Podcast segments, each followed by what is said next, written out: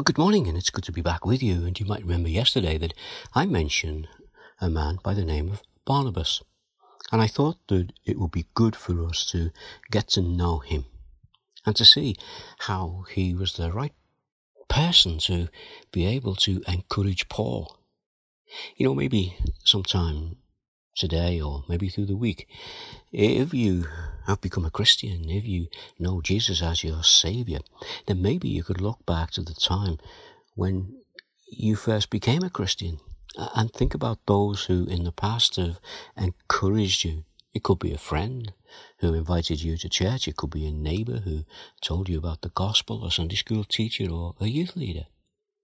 And as you think of them, we can thank God for those people in our lives, remembering that even the Apostle Paul, the great Apostle Paul, needed encouragement.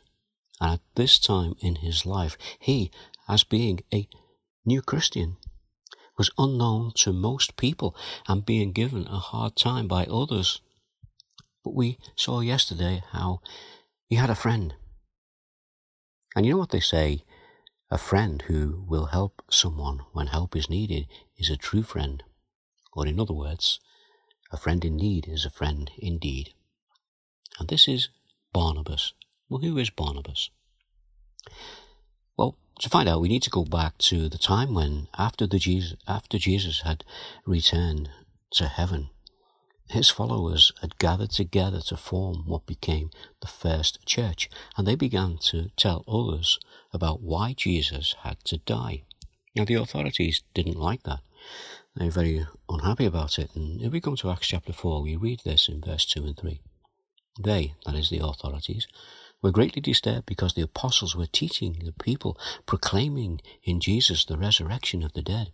They seized Peter and John. So there we have two of the apostles being arrested. And we read on in that chapter, verse 21. After further threats, they let them go.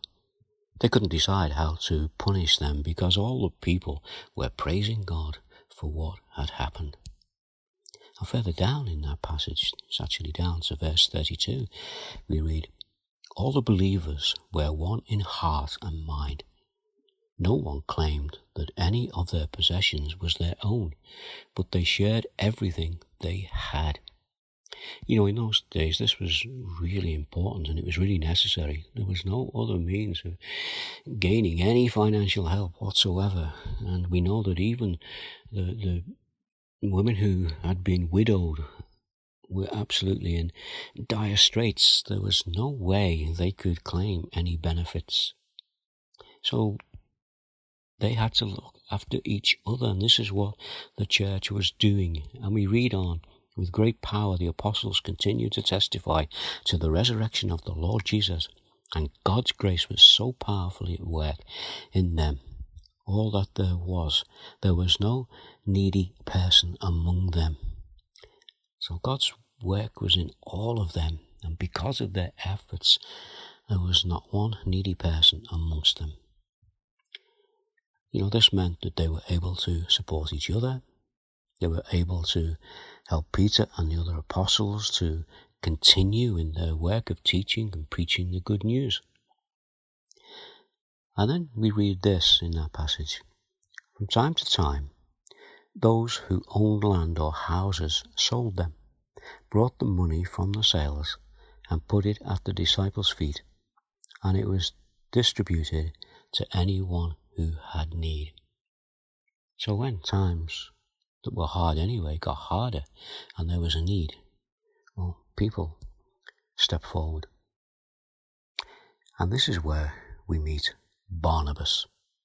Because that passage reads on, and this is what it says Joseph, a Levite from Cyprus, whom the apostles called Barnabas, which means son of encouragement, sold a field that he owned, and he brought the money and put it at the apostles' feet. So there's our first introduction to Barnabas. Now we're going to learn a little bit more about him. In the meantime, let's just pray together. Father, we thank you that we can read about people like Barnabas and we can read how he was able to help and encourage Paul in his early days uh, when he first became a follower of Jesus, when times were hard, and he probably felt pretty much alone. But our Father, we thank you for those who in our lives have been there for us when we needed that type of encouragement. And this morning we ask that you will just help us to call these folk to mind, that we might thank you for them. And our Father, we just bring these few thoughts before you this morning, and we bring them in the name of Jesus. Amen. Well, um, God willing, I'll be back tomorrow and maybe we'll learn a little bit more about this man, Barnabas. In the meantime, take care. God bless. Bye now.